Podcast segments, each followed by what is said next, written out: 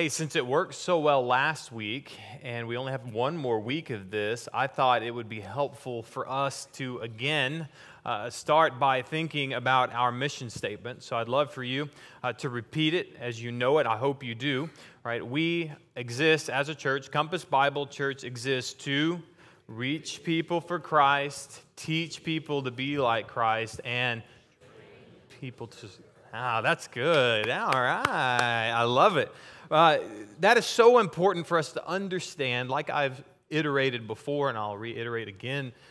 Uh, many churches get into scuffles and conflict. They get into a lot of problems simply because people show up into uh, a church facility uh, and they really don't know what they're doing here. And it's not that they don't have the capacity to know what we're doing here, but simply said, they just don't know what the church is here for.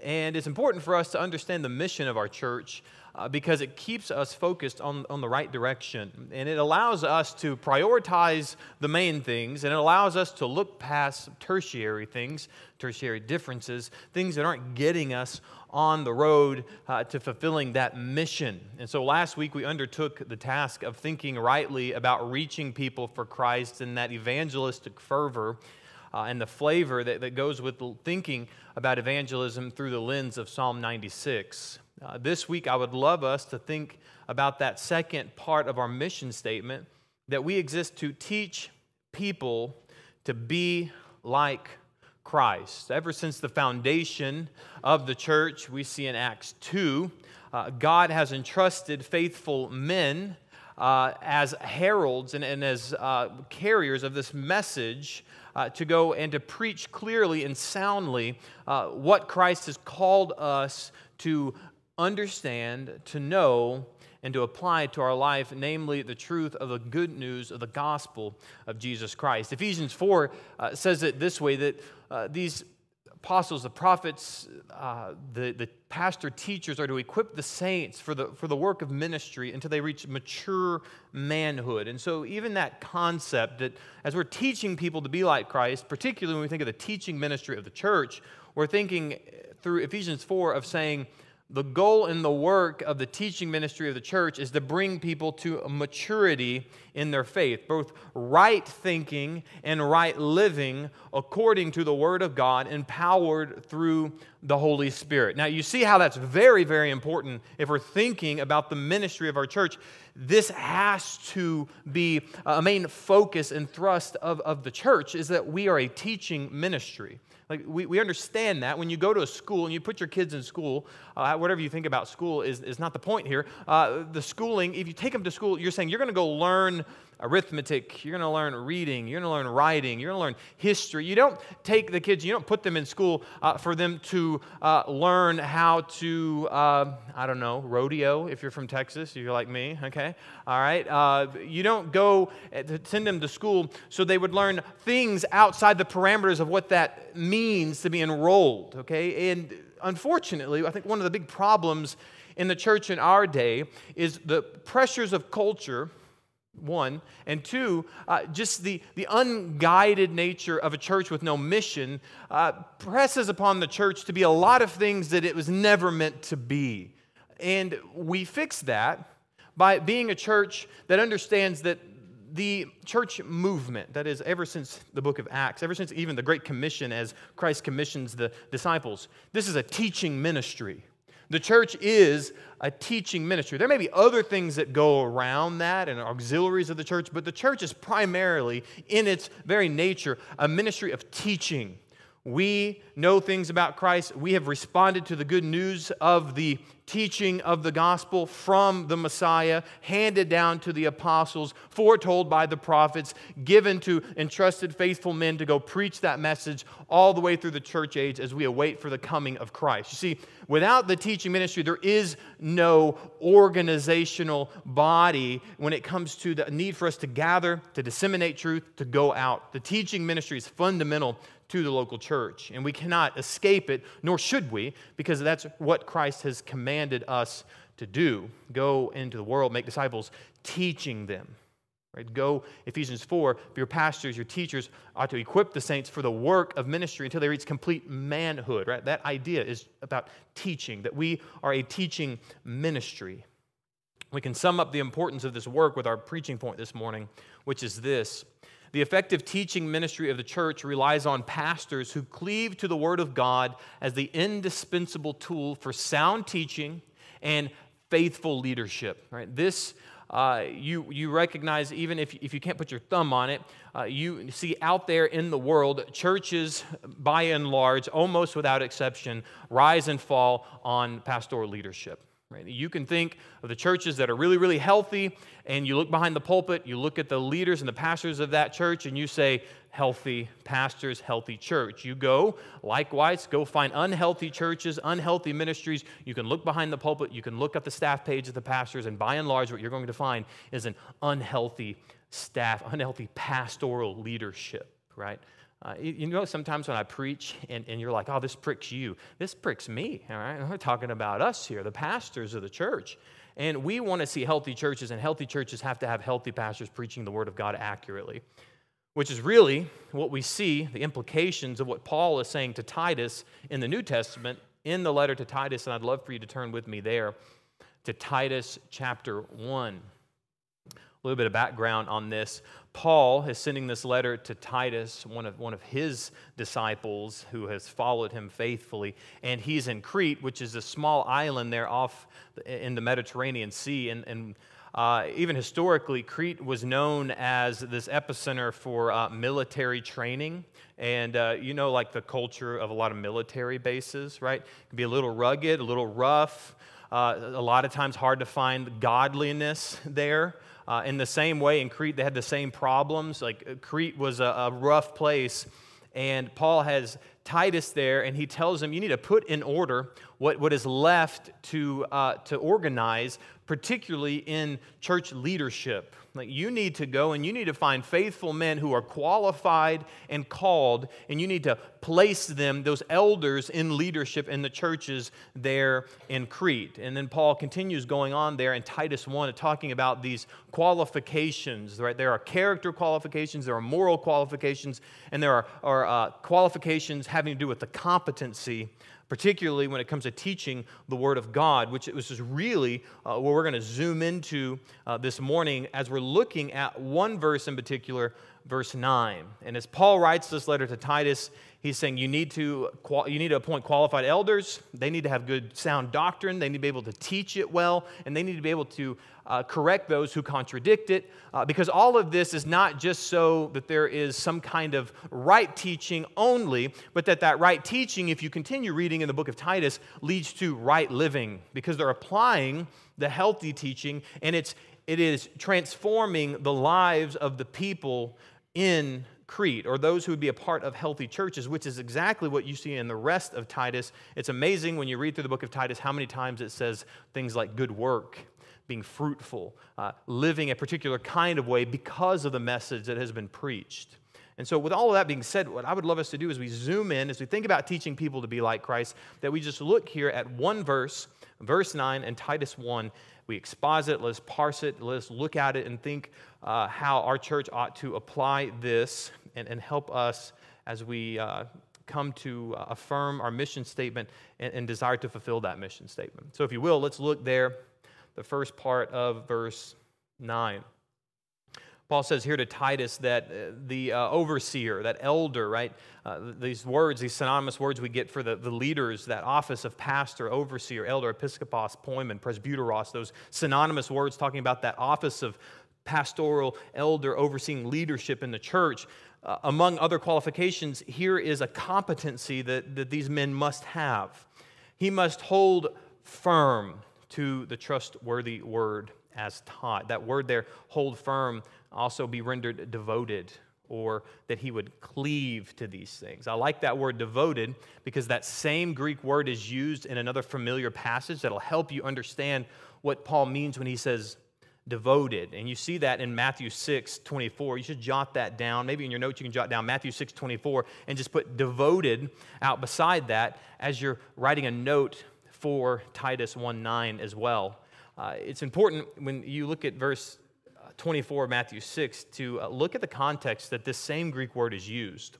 Jesus says, No one can serve two masters, for either he will hate the one and love the other, or he will be devoted to the one and despise the other.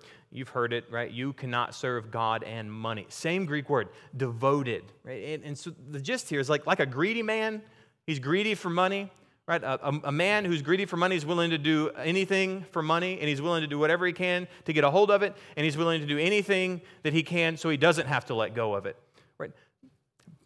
Bad topic, wonderful word picture.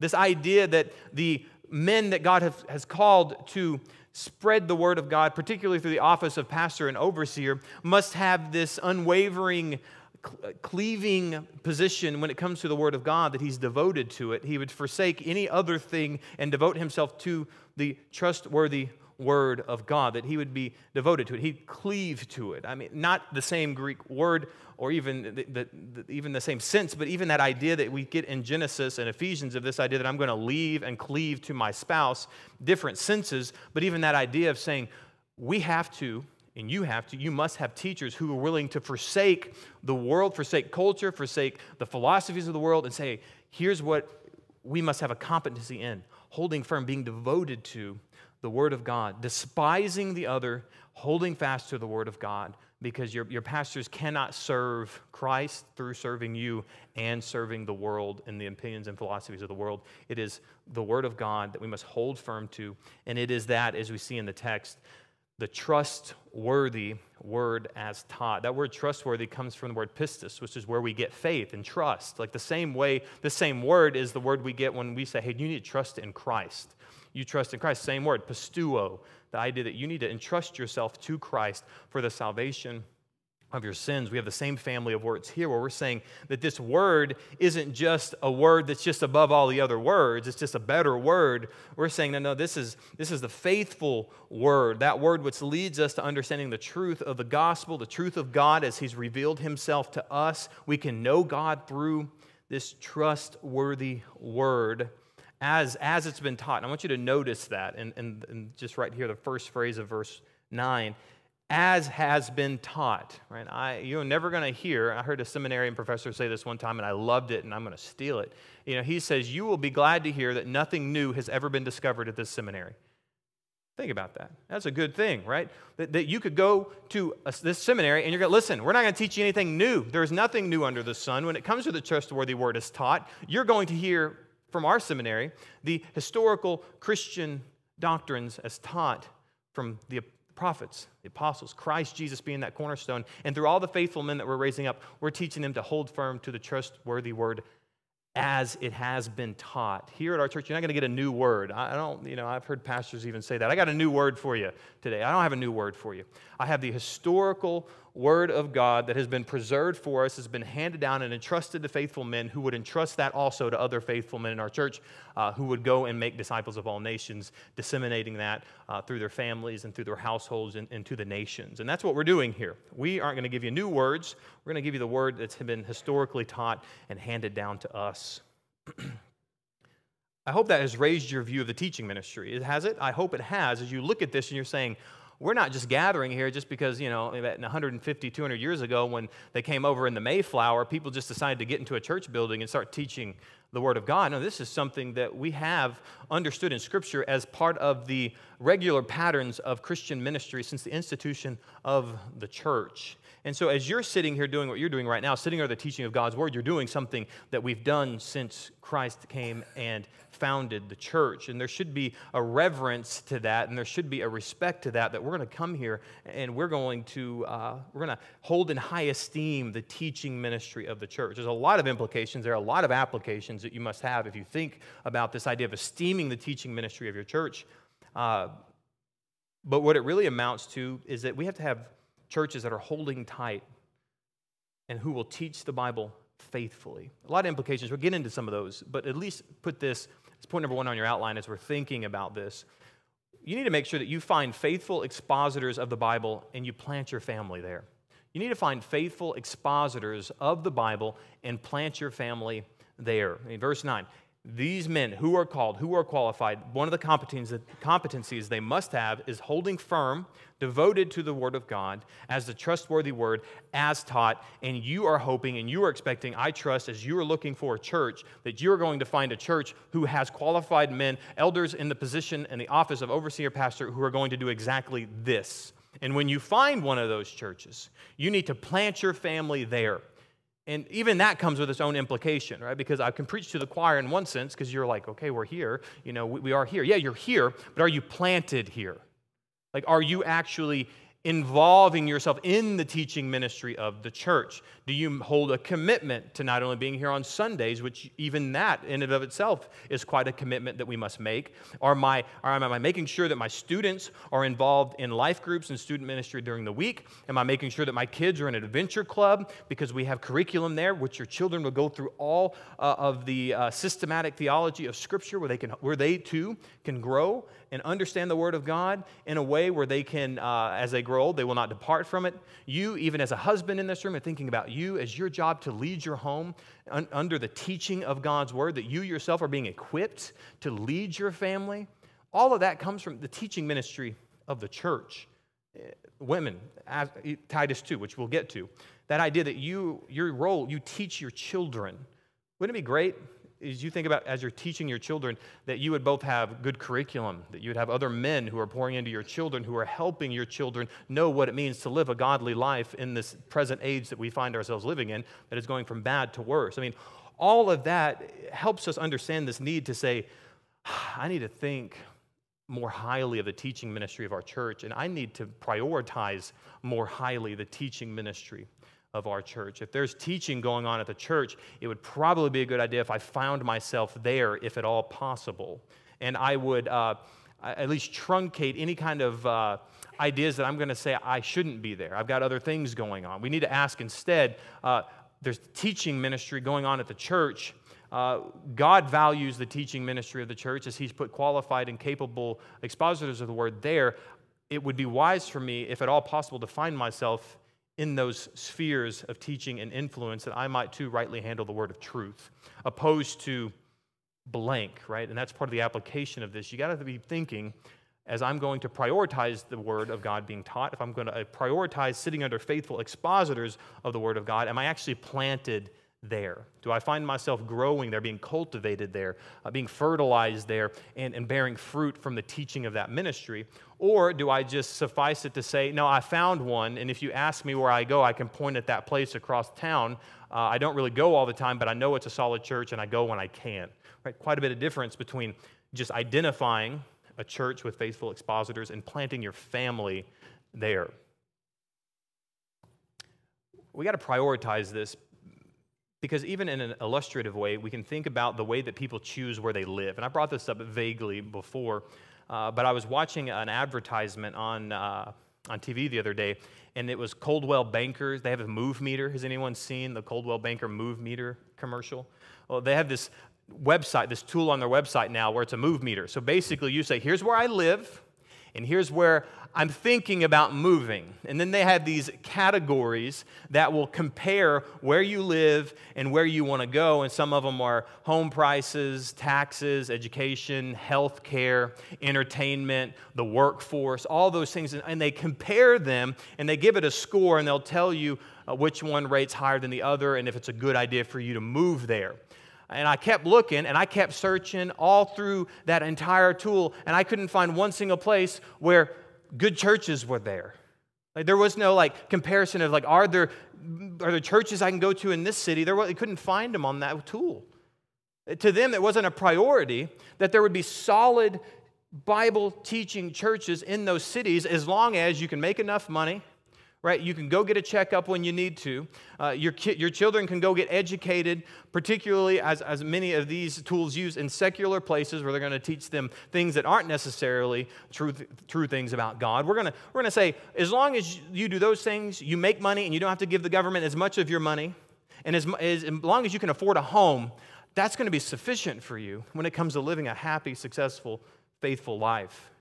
And we're just going to say, no right? That's, that's not true.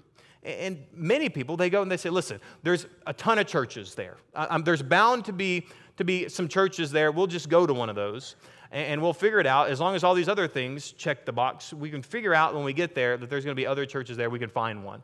And you go to those churches, and oftentimes we don't grade the church or discern our part of being planted in that church by the teaching of the Word of God, but whether or not their children's programming is up to my to, up to my expectations right? Is the worship ministry does the music does it tickle my ears right? i mean this idea is is the building is, is it kind of what i would you know want people to think hey i go to that church does it look nice? Is the architecture nice? I mean are the people friendly? Which i think that's a fine thing to think about but it shouldn't be the primary thing that you think about. Far down on the list i'm afraid in many of our our list of the, the kinds of churches that we want to go to is do they have faithful expositors of the Bible who are going to, as Titus 1 9 says, they hold firm to the trustworthy word as taught. And I trust that as I sit into that teaching, that myself, my wife, my kids, and my family are going to hear the word taught clearly and trustworthily, truthfully, honestly, transparently.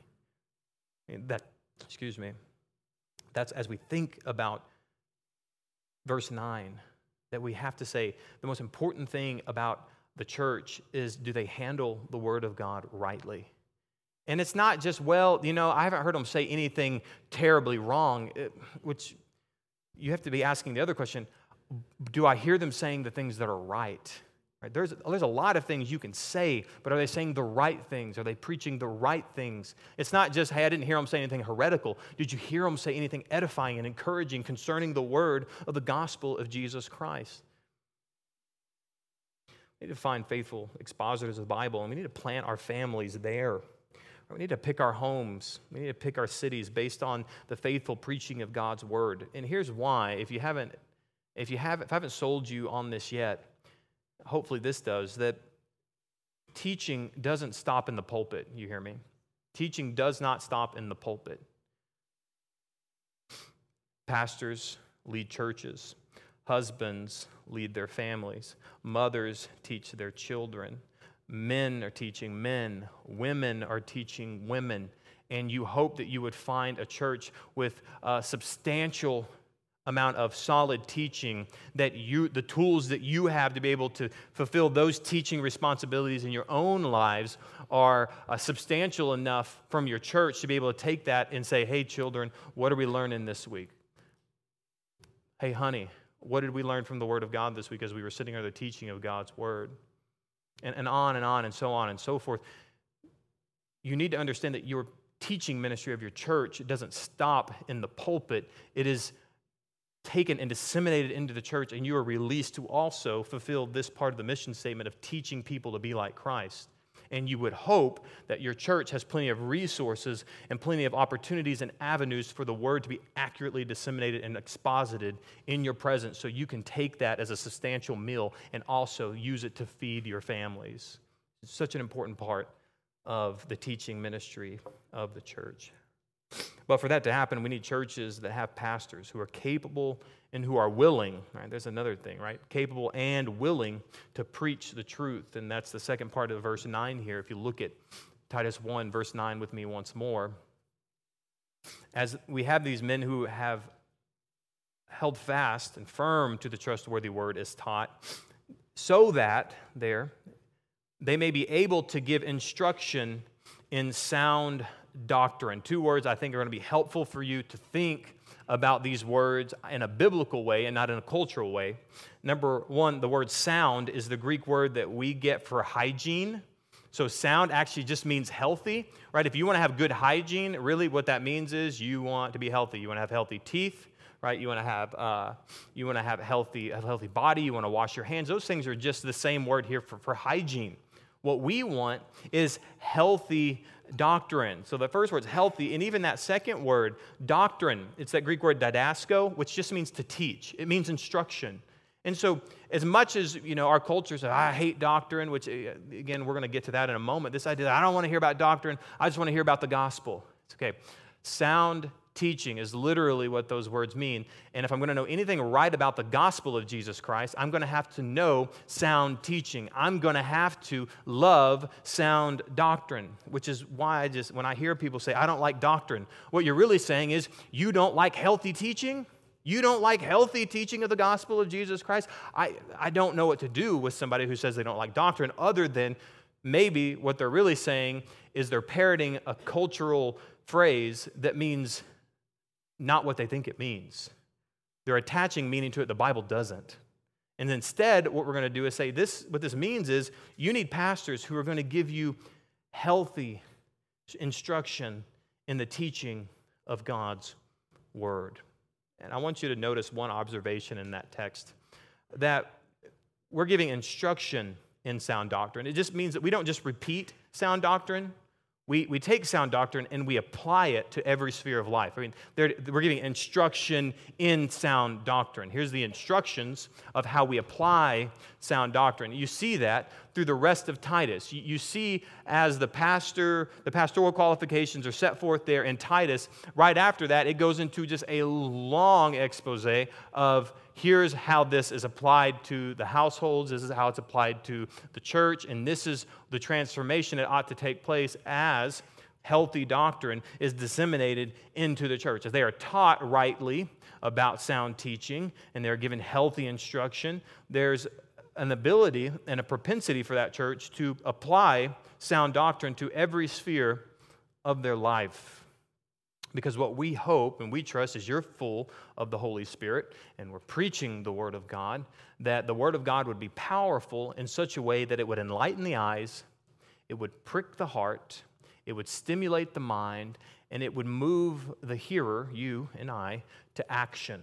Right? And that's why we talk about, and we're not just we're not just repeating, we're not just parroting sound doctrine. We're instructing in sound doctrine that it would actually uh, transform uh, and move the hearer to a life lived for the glory of God.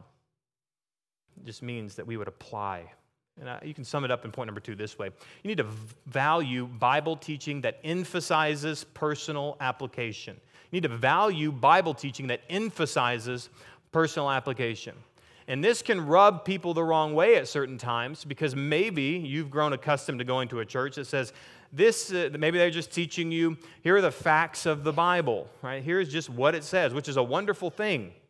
Uh, but we need to learn how to apply the word to our life, which does mean, in a lot of ways, even like the, the imperatives that you see on the screen, if we are instructing people how to apply the word of God, they come forth in imperatives or commands. Like when, I, when you're here, we're calling you to an action, we're calling you to something like you've seen even on the screen right now. We want you to value Bible teaching that emphasizes personal application. So, in healthy instruction and teaching, we're actually telling you here's what you need to do now.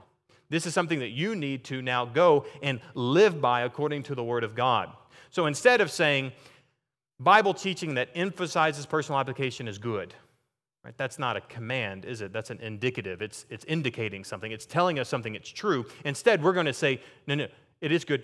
Because it's good, you need to value it. That's the command. You see, good, healthy Bible teaching is going to call us to something. It's going to call us to apply something, to live a truth of God's Word. Uh, and we see that even in the Great Commission, which is tied directly to our own mission statement. Our mission statement is derived from Matthew 28 18 through 20, which says this And Jesus came and said to them, All authority in heaven and on earth has been given to me. Go therefore and make disciples of all nations, baptizing them in the name of the Father and of the Son and of the Holy Spirit, teaching them to observe all that I have commanded you. You see that in verse 20. Teaching them to observe, depending on the translation you have, this is ESV. Other translations say obey. The idea here is we're not just here to teach you that the Bible says something. We're trying to teach you that the Bible says you need to observe or obey or apply what the Word of God says. So we're here saying, we, as a teaching ministry of the church, you, as an extension of that teaching ministry, as you're making disciples, comes with it the call to teach people to observe all that Christ has commanded them. And there's that promise there at the end that Christ is with us till the end of the age. So the mission doesn't stop. Christ will come get us when that particular part of the mission is over, and he will take over. But until then, we have this part of our mission statement that says we're going to go teach people to be like Christ, all the things that he has commanded. It brings me to this, even as we think of academia, there's this, uh, there's this arm of academia in theology called practical theology, which is them studying, studying and observing uh, worship and they're observing things that churches are doing and the theory of them and trying to figure out what is, a, what is the practical nature and, and how does that practical nature tie back to the theology of that, uh, which is it's wonderful. It's good for what it is, but it'd be easy just to say this that all theology is practical theology. Right? All theology is practical theology. There's nothing knowable about God that God has disclosed about himself for you that is not helpful for you and is not necessary for you to do something with.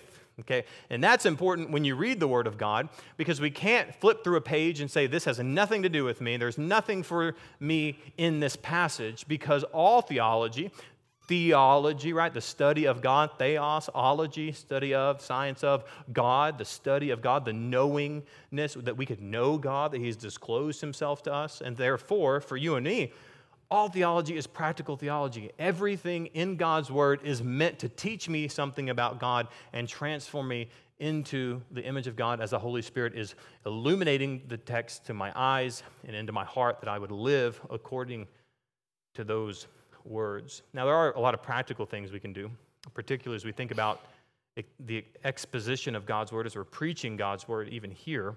I think it's important as if we value Bible teaching that emphasizes personal application, you know how we know that in the life of our church? If you're in here and you're taking notes, there's a really simple, a very simple uh, valuation of, of, how do you think about applying God's word? What do you think about expository preaching? Well, do you take notes? Do you write things down? Do you write the points down? It's a really important part of taking the information and not just nodding our heads to it, but, but writing it down that we can take it, uh, we can consume it, we can digest it, we can think through it, uh, that it would, we can go back to it and look at it later uh, as an extension of the sermon throughout the week. What about completing your application questions? That's another one, right? We don't just want to have the word preached here on a Sunday. We want you to take this with you. We want you to write and fill out your application questions and go prepared to your life group that you can go in there and encourage people in your life group. However, I'm, i may be a pastor, but I'm not foolish. How many times do we show up to our life groups with no application questions done? Just shooting from the hip right? Just saying, yeah, I didn't really do them, but here's my initial thoughts about it. Well, what about taking time? If we value personal application, they're called application questions, they're derived from the text of Scripture. Why not take the time to apply it to our life that we would have something fruitful to share, not only with our life group, but that we would have a consistent pattern of the word challenging us, your pastors who are the lead teachers of your church, giving you application questions to say, what specific areas this week can you apply this to that help you take the word of God that has been faithfully taught and taken and instructing you to obey God's word? How can you do that specifically? That's what your application questions are meant to do. What about a third one? Uh, turning to Bible passages as directed. I mean, sometimes I tell you to jot it down. Sometimes I tell you to turn it down. Turn it down. No, turn it up. Okay. Now, uh, turn the turn to a particular text. I mean, all those things so important. If we're going to take and, and emphasize personal application, we need to say, hey, I just want to know what God's word says. God has given us pastors, in as much as they're teaching God's word accurately, I want to make sure that, that I'm applying it, which is that final application there. Do you practice the imperatives? I mean, do you come and do we write the uh, do we write down the points and have nothing to do with them again until the next Sunday when I come and I write them down again? Or am I really going to look and say, you need to value Bible teaching that emphasizes personal application. If you're going to value them, there's some implications of that, and you're going to start taking notes. I mean, maybe even right now, you're not taking notes. Your pastor says, take notes, and maybe you're like, okay, let me whip out a pen so I can start taking notes. I mean, even that would show you, hey, you're applying point number two immediately. And that right there, that is honoring to the Lord. And that is good for you in your soul as you're going to say, if I hear God's word teaching me something and we apply it as a church in a way that's faithful to the text, I'm just going to do that because I know that's going to be good for me. It's going to be glorifying to God. And ultimately, it's going to do something to fulfill the mission of teaching people to be like Christ, right? And when people walk in, even think about that. When people walk in here and they sit down and I say, turn to Titus 1 9, and they hear, it feels like our building is about to fly away with all of the fluttering pages. People walk in and they say, woof, I better get a Bible and open up to Titus 1 9 because everybody in here is doing I mean, even that, right? You don't even think about it, but your part in expanding the teaching ministry of our church says we take seriously the Word of God here and we open up our Bibles to Titus 1 verse 9. Are you with me, right? You see, uh, even that, you're not even big, that's not even hard for you to do. Very necessary for our church if we're going to take seriously that part of teaching people to be like Christ. Because I don't want to teach people to be like me. I want to teach people to be like Christ and only to be like me in as much as I imitate Christ, is what Paul says, and teaches others to imitate him as he imitates Christ. So, with that being said, it is good to apply the words that your pastors are teaching as long as they are in line with God's word. There's a, there's a final phrase in verse 9 that is very uncomfortable, and sometimes I wish that there was another pastor up here uh, teaching these parts of the text because it's, it's difficult, although necessary, for your pastors to uh, say things like we see here in the rest of verse 9. And so as we look at it, let's humbly go to it together as pastors, congregation, and look at it and say, what is God's word teaching us about this?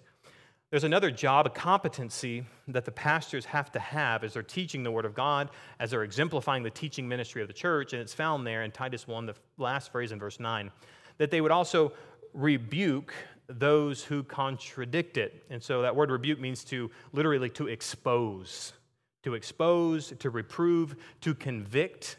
Mean, those are the meanings of that word there to rebuke those who contradict the sound teaching of God's word. Now, there's a couple of ways that people will contradict the sound teaching of God's word. One of them, I think you understand pretty clearly, it's the idea that the Bible says this thing, and I say I don't agree with it, and I'm going to do another thing, right? That's the easiest one to think about. Uh, which obviously, yes, your, your pastors need to be able to understand and learn sound doctrine, but they also need to know false doctrine. Right? They also need to be able to say, well, that is patently false, historically false, and the Bible actually says something completely different. There's another kind of contradiction that is much more uh, apparent in the local church, much more apparent. Although we do have false teachers that come in from time to time, we do have people who have false ideas about Scripture that we correct from time to time, which I'm sure you've run into yourself. But there is, is a much more pervasive contradiction that we see in the life of our church, and those, it's those who are contradicting the word in practice. Right? Those who may have right uh, theology, uh, but and, and, they are very orthodox. Their orthodoxy is right on, but their orthopraxy is off. Right? They don't have right practice. They don't have healthy practices. They know something about the Word of God, but they're not applying it. It's in that way too that the pastor is to expose, to reprove, to convict those who contradict the Word of God through what through belief and through orthopraxy, through right practice, or in their case, wrong practice that is brought into alignment with right practice. You think that can ruffle feathers? You're like, no, no. We're all completely open to rebuke, right? We're all completely open to somebody telling me what I'm doing wrong, right? We're all just really comfortable with that. Actually, we welcome it, right? As a church, we're all just completely open to everything. Teach you how to raise your kids, right? Teach you what the best, uh, what the best way for you to lead your home is. I mean, all those things. We're going to say, yeah, completely open to you telling me exactly what I'm supposed to do in all those areas. No, right? I mean, that's, that's a place that we're all saying, oof, okay, this is going to get tricky here, all right? This is getting dicey. If we're all being honest, this gets to the uncomfortable part of the sermon because solid Bible teaching is meant to expose, reprove, and convict those who contradict it. It's meant to, as we read before, give instruction in sound teaching, which is wonderful because we all want that, but it's also meant to tell us what we're not what we're not doing according to the word of god to expose the contradictions of the word uh, of people's beliefs and their practices. Now a couple of a couple of, of things we should think about if we're looking at this text. One there's a couple of problems that arise. One the unskilled preacher can injure parishioners can injure the members of our church by exposing uh, them, by reproving, by convicting them, by wounding them, if you will, without giving them the ointment needed for the, for the piercing, for the wound, right? An unskilled preacher can, can most likely tell you what you're doing wrong, but not give you the proper ointment to seal that wound and to get that thing taken care of. I mean, you can think of a shepherd. A good shepherd is going to correct the sheep, but it's also going to give them the necessary care for the wound that has been necessarily inflicted. And the unskilled preacher uh, can cause a, a, lot of harm and injury to the church if they take this verse and they recognize that they have no responsibility, even when it comes to their own rebuke and the own, uh, their own need to be exposed and reproved and convicted. And I know we like that part, but you also have a part in this too, right? The disobedient parishioner, the, the disobedient member of the church can hurl insults at the pastors who are here being faithful to God's word uh, simply because they don't want to obey the hard teaching of God's word. They don't want to be corrected. And simply because the preachers are teaching sound doctrine and rebuking contradictory living, people who do not want to abide by the sound teaching of Scripture are uh, apt to create conflict in the church, are uh, much more, uh, they have a high propensity to say, well, that pastor's wrong and I think he's awful and terrible. When what the real problem is, is no, the Word of God is very sharp and it has sharp edges and it pierces us, and we must understand uh, that the Word of God will expose and reprove and convict those who are contradicting either right understanding of God's Word or, uh, or wrong understanding of God's Word and wrong practice of God's Word. So, what's the solution, right? We both see that unskilled pastors can cause a lot of problems, but also uh, parishioners, members of the church who aren't willing to sit under the teaching of God's word uh, can cause a lot of harm as well. So, we can all do a lot of, have a lot of problems as we look at this text if we don't handle it rightly. So, what's the solution?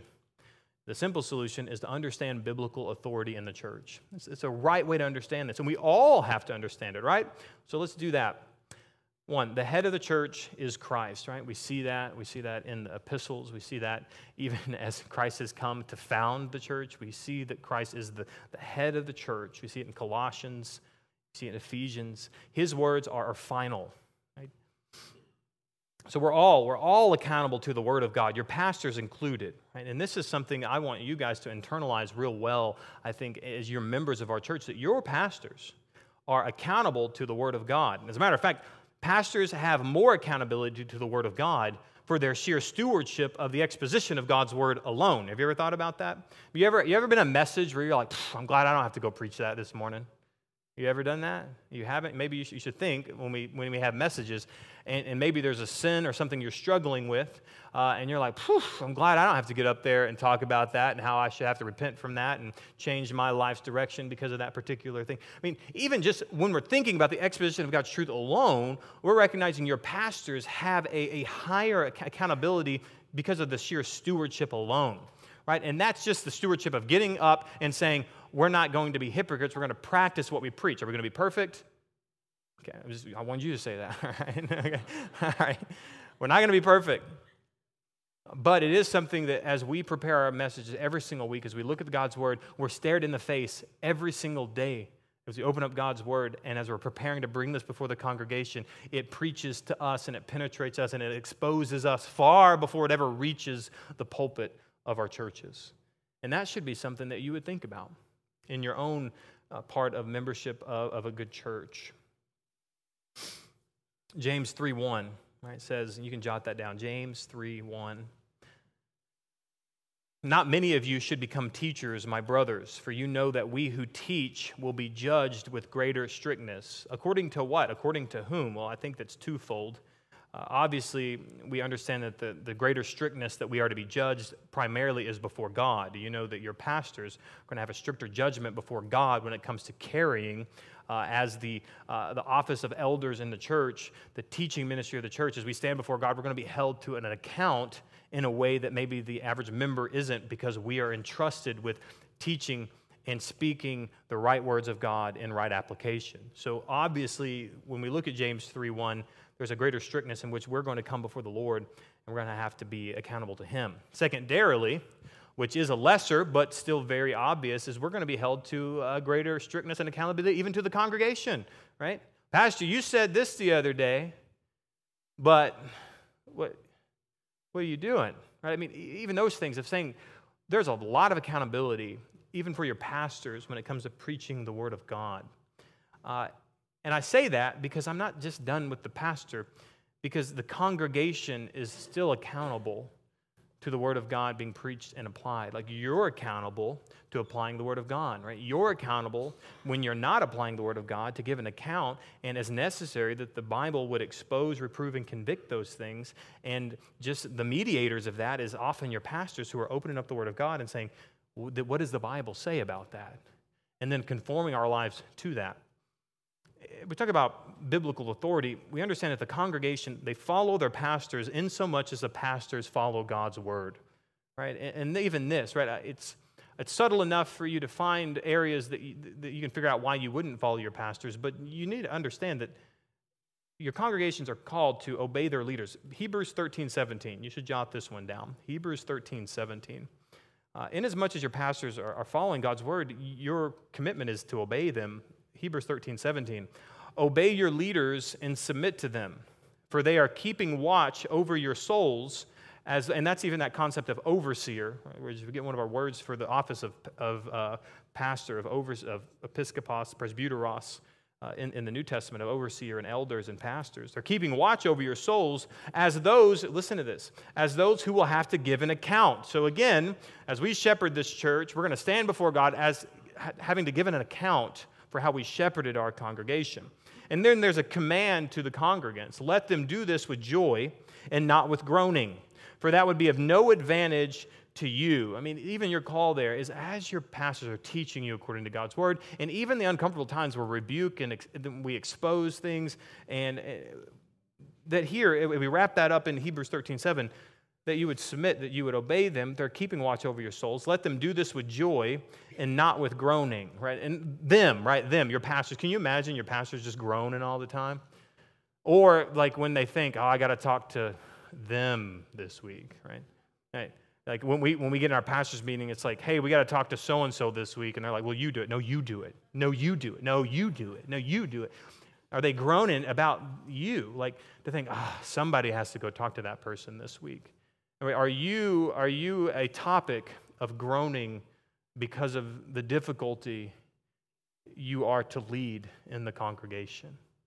That's convicting, isn't it? It's convicting to me. But Hebrews 13, 17 gives us an answer to that. In as much as your pastors are following God's word, let's, let's joyfully uh, submit to the teaching ministry of your church because it is advantageous for you, right? There is no advantage in making your pastors grumble and and groan, but there's an advantage to having joyful pastors, isn't there? Of ones who are just zealous and eager to go out there and make disciples and walk with you in the work of ministry, equipping you. And like when, when your name comes across their screen, they're like, I got them. That's, they're coming to my office, and then we're fighting over it, and then you got to step in and expose your pastors for fighting each other uh, because they want to they want to meet with you, right? I mean, think about that. Even that idea of doing it with joy, thinking rightly about that. But all of that, it comes with the sharp edges of Scripture. It comes with that rebuke uh, when it comes to those who contradict the Word of God. And are your pastors accountable to that? Y- yes, right? We just we talked about that. Yes, there's a greater strictness. There's you even have pastors who hold each other accountable. The congregation holds the pastors accountable to the right teaching of God's word and the right living of God's word, right? People always ask, you know, where is your where is your accountability? I'm like, I look them in the face every Sunday at 9 and 11. Every Sunday, I give an account of my life before 600 people. And that's quite the accountability, right? And we have pastors, we have elders, we have the Word of God, just like you do. We all share the same kinds of accountabilities. Our stewardships are just different, right? We all have the same accountability. The stewardship is different, which you might want to write that down as you think, what is the accountability for your pastors? We all have the same accountability. Their stewardship's different. They have a deposit entrusted to them to teach rightly the Word of God. Uh, and it's sharp for all of us, right? And that's really uh, the summation of point number three, on your notes, you should write this. You need to expect Bible teaching to come with sharp edges. Expect Bible teaching to come with sharp edges. When you hold your Bible, it should be something like this, right? Like you need to say, "Oof, this is a this is a sharp object. Handle with care." Right? That, I mean, that's really the idea. When I have the Bible, it's meant to do something in my life. It's not meant to be a paperweight. It's meant to do something. We see that as we think about another Hebrews passage, Hebrews 4, 12 through 13. Think another wonderful verse you can jot down there. Not a lot of flipping to passages this morning, but a lot of jotting them down. You can jot down Hebrews 4 12 through 13. Even the context of Hebrews 4 12 through 13 is speaking of the danger of disobedience, particularly, uh, at least historically, as it's talking in light of those who rebelled in the Old Testament, the people of Israel who rebelled and wouldn't uh, obey God. But it's bringing it into the New Testament context of those who would disobey Christ and they need to turn to God, but they're unwilling. And within that context, you have this when it comes to the rebuke and, the, and being exposed by the Word of God. This is where you get the context for Hebrews 4 12 and 13. For the Word of God is living and active. It's sharper than any two edged sword. It's piercing to the division of soul and of spirit, and of joints and of marrow, and discerning the thoughts and intentions of the heart. And then the final, verse 13, and no creature is hidden from his sight, but all are naked and exposed to the eyes of him to whom we must give an account. Did you see that? That's a really wonderful capstone explanation of this whole sermon. That at the end of the day, we are all accountable to the sharp edges of Scripture. We're all going to be pierced by Scripture and we're all going to be naked and exposed to the eyes of God, in whom we must all give an account according to how we have listened and obeyed God's word. And so, with all of that being said, that, that is our goal, and that is our understanding as we look at our mission statement of teaching people to be like Christ. These things, they just sum it up. They tell us we are, are expositors of God's word. We must handle it rightly. We must, we must hold firm to it. We must be able to teach people, in, instructing them in sound doctrine, and even being able to expose and rebuke those who contradict it. Because at the end of the day, we're all accountable in the exact same way to Hebrews 4 12 through 13. The last scripture, at least the last scripture I want you to have a picture of, is that idea that we see in John 15 2. In John 15 2, it's that picture of Christ uh, being the vine, God being the vine dresser, and we're growing as offshoots of that. Particularly, I love even that imagery for you. Like the scripture says, we're, we're, we're uh, wild olive branches and we're grafted in there. Like we're grafted into the branch because we were not a people of God as Gentiles and we were brought into the people of God and we were grafted in. We were, you know, it was cut we were inserted, it was cared for, and now it's growing. And even those of us who are in Christ as Gentiles, John 15, 2 says, the vine dresser, who's God, he comes and, and he, he prunes and he molds and he chips away at our lives. And those things that don't bear fruit, he cuts off. And even those that bear fruit, he prunes them that they may bear more fruit. I mean, even that, you would hope that uh, as if God is cutting you in some real ways as a, as a vine, you hope that he's cutting you with some pretty sharp snips, right? You hope that that thing that he is snipping you with is sharp like it gets it real quick. And, and it really gets it to where it's, it'll carterize, it'll heal, and it'll produce more fruit. We can keep going with that illustration, but you get the point of saying Scripture is that sharp tool that God prunes and He molds and He chips away at our life. And it's meant to turn us to Him. It's meant to teach us to turn away from the world, turn away from our own desires, and turn to Him, seeking His kingdom first and His righteousness as we obey the Word of God. All right, I think as we think about pruning, as we think about molding, as we think about even the teaching of the Word of God, I think this is a wonderful time for us to share in the Lord's Supper, which at this time I'd love for our ushers to begin passing out the elements here of the Lord's Supper. As we think about the Lord's Supper, we understand that it is a, a symbolic uh, ordinance for you and I to remember that Christ had, had come incarnate, that he would be the sacrifice for the people, that he came to live a perfect life. Uh, he came in full deity, which again, I, I, don't, maybe we need to grasp that more, and maybe it's just a good reminder over and over again to think Christ is sufficient. His death was efficacious for us, it was successful for us because of who he was and what he did. Do you understand that, right? Who he was and what he did. Who he was, because he was God, he was sufficient not only for, if he were just human, you think about him being put on the cross, and somehow he made it through life perfect without blemish, and he dies without who he is, what he did was only efficacious for himself. You, you, did you get that? Did you understand that? It would only be good for him. But because of who he was, that he was the incarnate God in human flesh, He became the representation of sin on the cross for all who would turn from their sins and place their trust in Christ. That's why we, we talk a lot about the person and work of Jesus Christ, because both of them are inescapable if you understand the biblical gospel. It matters that he was God. His personhood matters when we think about the gospel. His work matters.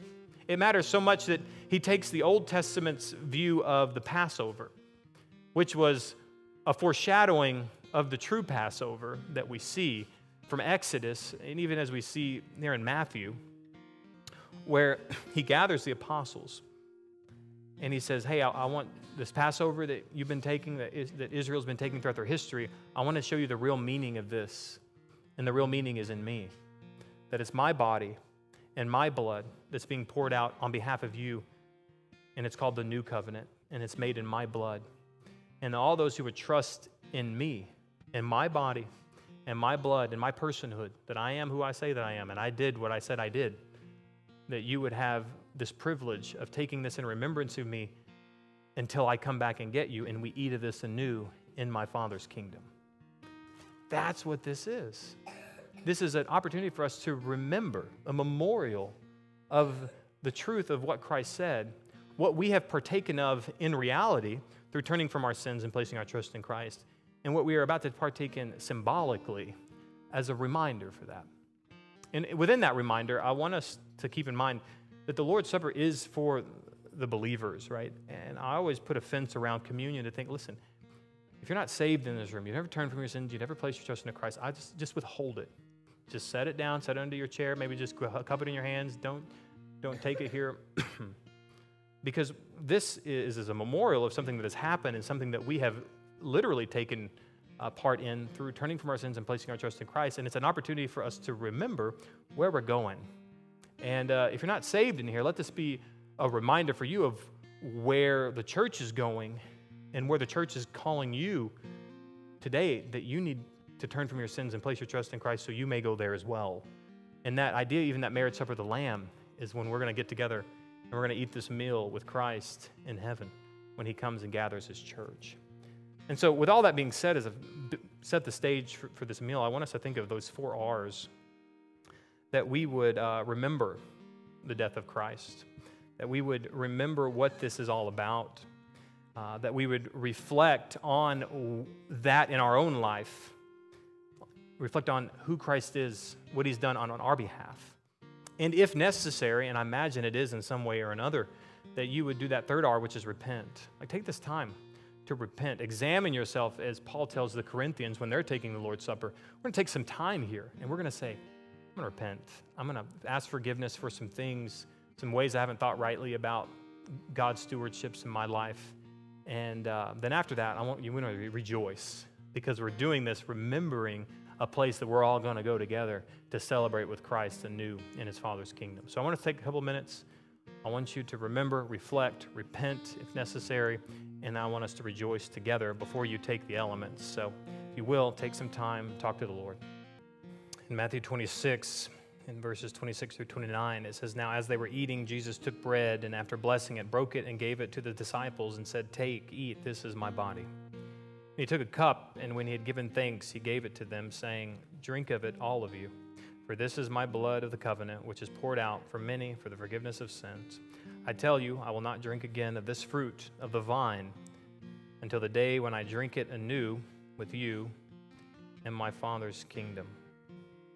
We may now take the Lord's Supper.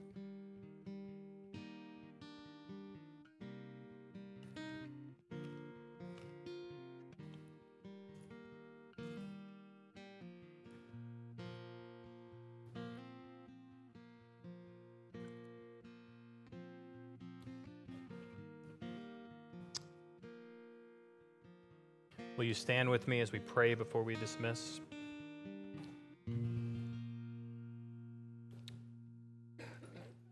God, we do rejoice as we think about that promise in verse 29 that I tell you that I will not drink, you will not drink of this fruit of the vine until the day when you drink it anew with us in your Father's kingdom. And I pray, even as we think right about the teaching ministry of the church, that we remind ourselves of this, that it's our job to reach people for Christ, teach people to be like Christ, and train people to serve Christ. And uh, as we remember the Lord's Supper, it's just that great reminder of saying there's coming a day when you're coming to get us and you're bringing us with you. And it's all those who are under that new covenant of the blood of your Son who will find themselves there at the marriage supper of the Lamb. And I pray that the teaching of our church reflects that clearly. There's a lot of things we could talk about, but there's very few things that mean the most and that we should focus our time looking at in your word and applying to our lives. So we thank you for your word. We thank you for the blood and the body of Christ on our behalf. We pray it in Christ's name. Amen. You are dismissed.